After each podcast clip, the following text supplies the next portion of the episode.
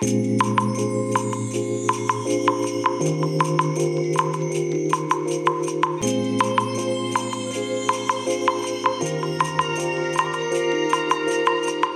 い皆さんこんにちはこんばんは。お疲れ様でございます。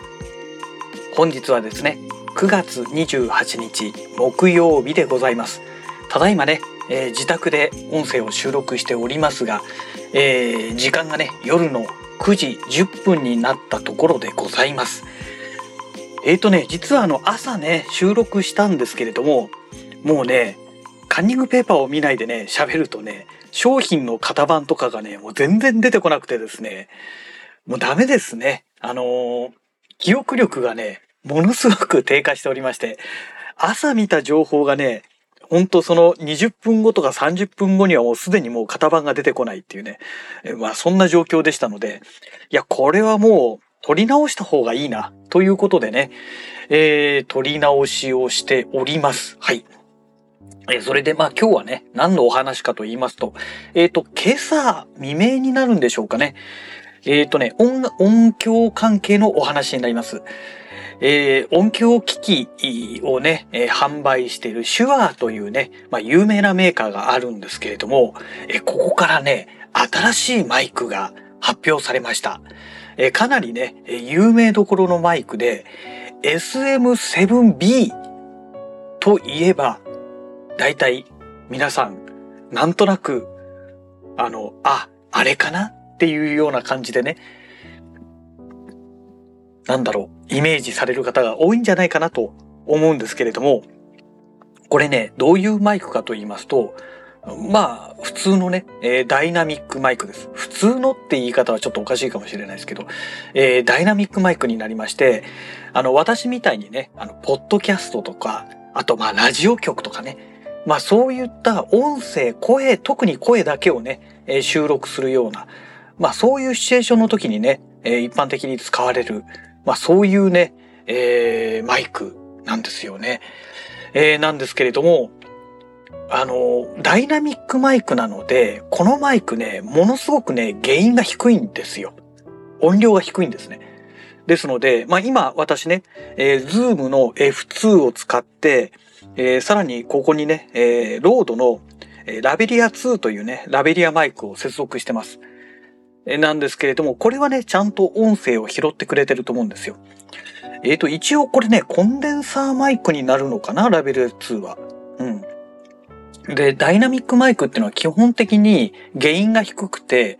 え原因が低い関係で、あのー、まあ、ライブとかね、そういったところ、まあ、原因が低いっていうかね、音を、まあ、原因が低いがいいのか、えー、周辺の音をね、拾いにくいというのがあって、で、まあ、ライブとか、ね、会場とかで使うマイクとしてね、まあ、よく使われる、そういう傾向のマイクなんですけれども、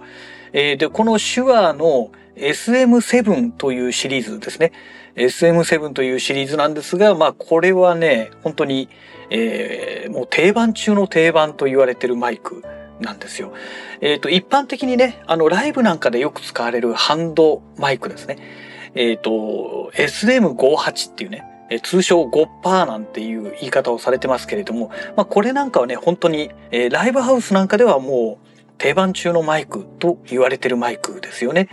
で、この手話の SM7 のシリーズっていうのは、これはね、ポッドキャストとかラジオとかそういったね、ナレーションを収録する時の定番マイクと言われてるマイクです。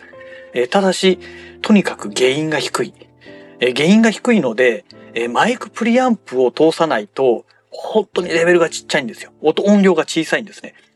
で、音量が小さいので、えー、じゃあパソコンとかで後で編集時にね、音量上げちゃえばいいじゃないかっていう話になるんですけれども、それで上げると、声だけではなくて、周りのね、ノイズなんかも一緒に全部持ち上がっちゃうんですね。え、そうすると、まあ単純な話聞いてる人がね、なんかノイズすごいよねっっていう話になって、じゃあノイズリダクションかければいいんじゃないって話になるんですけど、どうしてもね、ノイズリダクションをかけると、このメインの音が、やっぱりね、ちょっとおかしくなるんですよ。なので、まあできる限りね、やっぱりノイズリダクションはかけたくない。まあかけたくないんですけれども、まあかけざるを得ないみたいなね。えー、まあそんな感じになっている。で、まあ、あの、例えばラジオ局みたいに、もう設備がね、がっちりもう揃えられてるような場所であれば、ちゃんとね、マイクプリアンプを使って、なおかつ防音室でね、当然、あの、収録しますから、ノイズなんかは全然入らないわけですね。うん。なので、まあ非常に綺麗に、この人間の声がね、ナレーションがね、えー、収録できるということになるんですけれども、まあなかなかそこが難しい。でね、何年か前にですね、あのー、この SM7B ですね、えー、このダイナミックマイク、えー、このマイクが USB で接続できるタイプのものが、えー、販売されたんですね。でね、これがね、えっ、と、MV7 というね、型番なんですけれども、えー、まあそういったたタイプのマイクが出てます。えー、まあ単純な話ね、XLR 端子と USB 端子がついてね、えっ、ー、と、これマイクロ USB かな？えー、マイクがついてるんですけれど、これね、お値段安いんですよ。えっ、ー、と、サウンドハウスさんでね、今見てますけれども、29,780円税込み。えー、ということですね。S、あ、S、MV7 は SM7B にインスパイアされたダイナミックマイクです。え、USB 出力と XLR 出力の両方を装備し、PC やミキサーにも接続可能。え、USB 接続の場合、手話プラスえー、モモモティブっていうんですかね、デスクトップアプリの、えー、各種セットアップ機能やオートレベルモードを使用して、ボーカルトーンやマイクロフォンから口元までの距離をコントロールできます。オートレベルモードで簡単に調整が操作できますということでね、まあこの説明が書いてありますけれども、うーん、まあでもね、結局これパソコン使わないとできないですよね。うんまあそこなんですよね、結局。パソコン使って結局パソコンでこういじるっていうね、えー、状態になって、あのー、まあ単純にね、ミキサー通してやるとなると、どうしてもこのマイクプリアンプ、これがね、必要になってくる。えー、ちなみにね、えー、元祖 SM7B っていうね、ダイナミックマイク、これはね、えっ、ー、と、今これセールなのかなえー、48,400円税込みっていうことでね、えー、今サウンドハウスさんのページに出てますけれども、うん。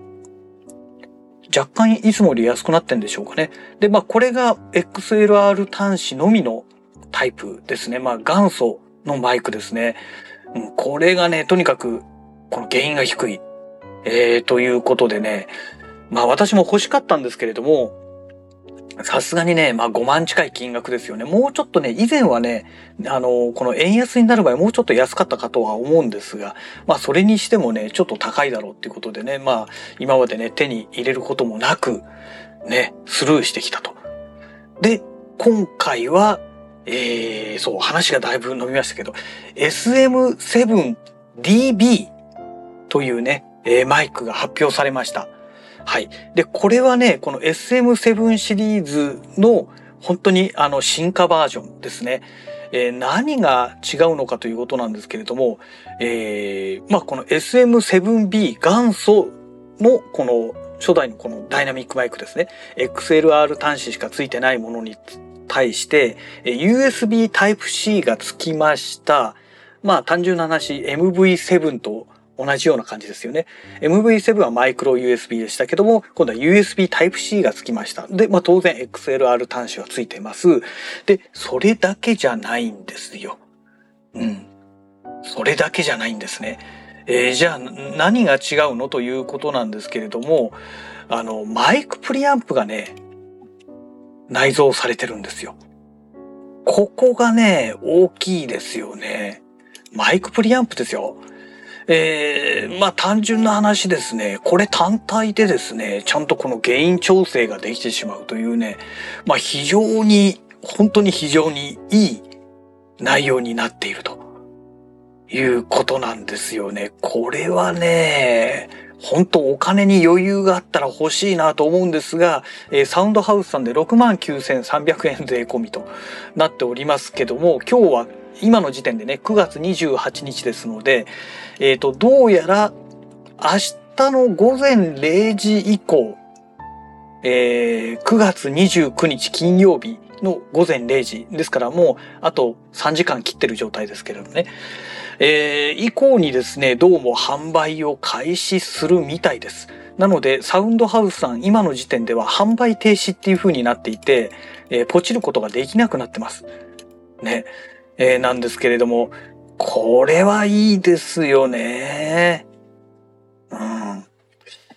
えーと、これね、サンレコのね、紹介ページに書いてあります。えー、内蔵プリアンプはスイッチでバイパスすることで、SM7B と全く同じ性能を持つマイクとしても使用可能。いいですね。SM7B と同様の低音から高音まで自然でナチュラルなサウンドを特徴とし、低音ロールオフと中中域を強調するプレゼンスブーストスイッチも備えている。ということだそうです。ねで、このプリアンプ、プリアンプがいいんですよ。これ書いてありますけど、SM7DB は SM7B の滑らかで温かみのある音質はそのままに、シュアーが独自設計した 48V ファンタム電源で動作するプリアンプを内蔵。ギターアンプやスネアドラムのような大音量のえー、音源ではプラス18デシベル、えー、ポッドキャスティングや配信などではプラス28デシベルのように、えー、ゲイン増幅量が選択できるということで、まあ要はもうこのプリアンプ搭載ですからゲインを上げてくれるんですね。もうマイク単体でですね。ただこれ固定になってますから、今言ったようにですね、楽器の場合はプラス18デシベル。えー、まあ要は声の場合はね、プラス28デシベルということで、えこのね、スイッチをね、プリアンプのところの部分でこう、切り替えができるようになってる。ということなんですね。問題は、このプラス28デシベルで声がちゃんと入ってくれるのか。そこがね、ちょっと怖いとこなんですよね。本当にね、この手のマイクって原因が低いですから、えー、使ったことある人ならわかると思うんですけどね、えっ、ー、とね、このね、 SHURE の SM7B、えー、をパクった RODE のマイクがあるんですよ。え、 PodMic っていうのがあるんですけれども、え、これもね、XLR 端子で接続すると、すごくね、ゲインがちっちゃいんですよ。本当にちっちゃいんです。で、えっ、ー、と、これは、えっ、ー、と、なんだったっけな。えー、 RODE の、えー、キャスタープロにつなげると、まあ、デジタルアンプ、デジタルミキサー搭載してますんで、で、マイクプリアンプも搭載してますので、ちゃんとね、音量ある程度調整できるんですけれども、えー、マイクプリアンプ搭載してないね、えー、単なるミキサーとかにつなげると、もうね、ボロボロなんですよ。音が小さすぎちゃって。だこの手のマイクの特徴なんでしょうね。えー、で、まあ昔からそういうふうに言われてる傾向のあるマイクなので、まあ今回ここで手話がプリアンプを搭載してきたと。いうことで、まあこのプラス28デシベルでどのぐらい声が大きくなるのか、これは使ってみないとわからないので、ねえ、うん、うかつにはちょっと手が出せないなと。一回ね、お店かどっかに行って、でもお店で撮ってもな仮にね、えー、いじることができて、録音できて、それをちゃんと聞けるような環境があったとしても、お店と自宅ではね、この音の、周りの音とかも全然違いますんで、あんまりね、参考にならないような気がするんですよ。だからこのマイクを買ったら、ほんとぶっつけ本番でね、やらなきゃいけないっていうね。んまあ、ちょっと、冒険しないと無理かなというところですね。ただね、まあ、ねサウンドハウスで69,300円でしょ？ねえ。これはね、お金に余裕があったら欲しいなと思いますね。うん。まあ今余裕が全然ないんでね、さすがにこれは手出せないですけどね。まあ今とりあえずね、このズームの F2 で、まあ問題なくね、あの、このポッドキャストラジログ収録できておりますから、まあ当面極端な話、この Zoom の F2 が壊れない限りはね、まあこれで続けていこうかななんて思っている次第でございます。まああとはね、えー、ロードのポッドキャスター、あーポッドキャスタープロがありますので、これ初代のやつですけどね。なので、まあこの辺なんかもね、えー、使っていけば非常に綺麗に撮れるようになりますんでね。まあどうかなというところでございます。はい。えー、そんなわけでね、えー、本日のえー、ラジロがこの辺りで終了したいと思います。それではまた。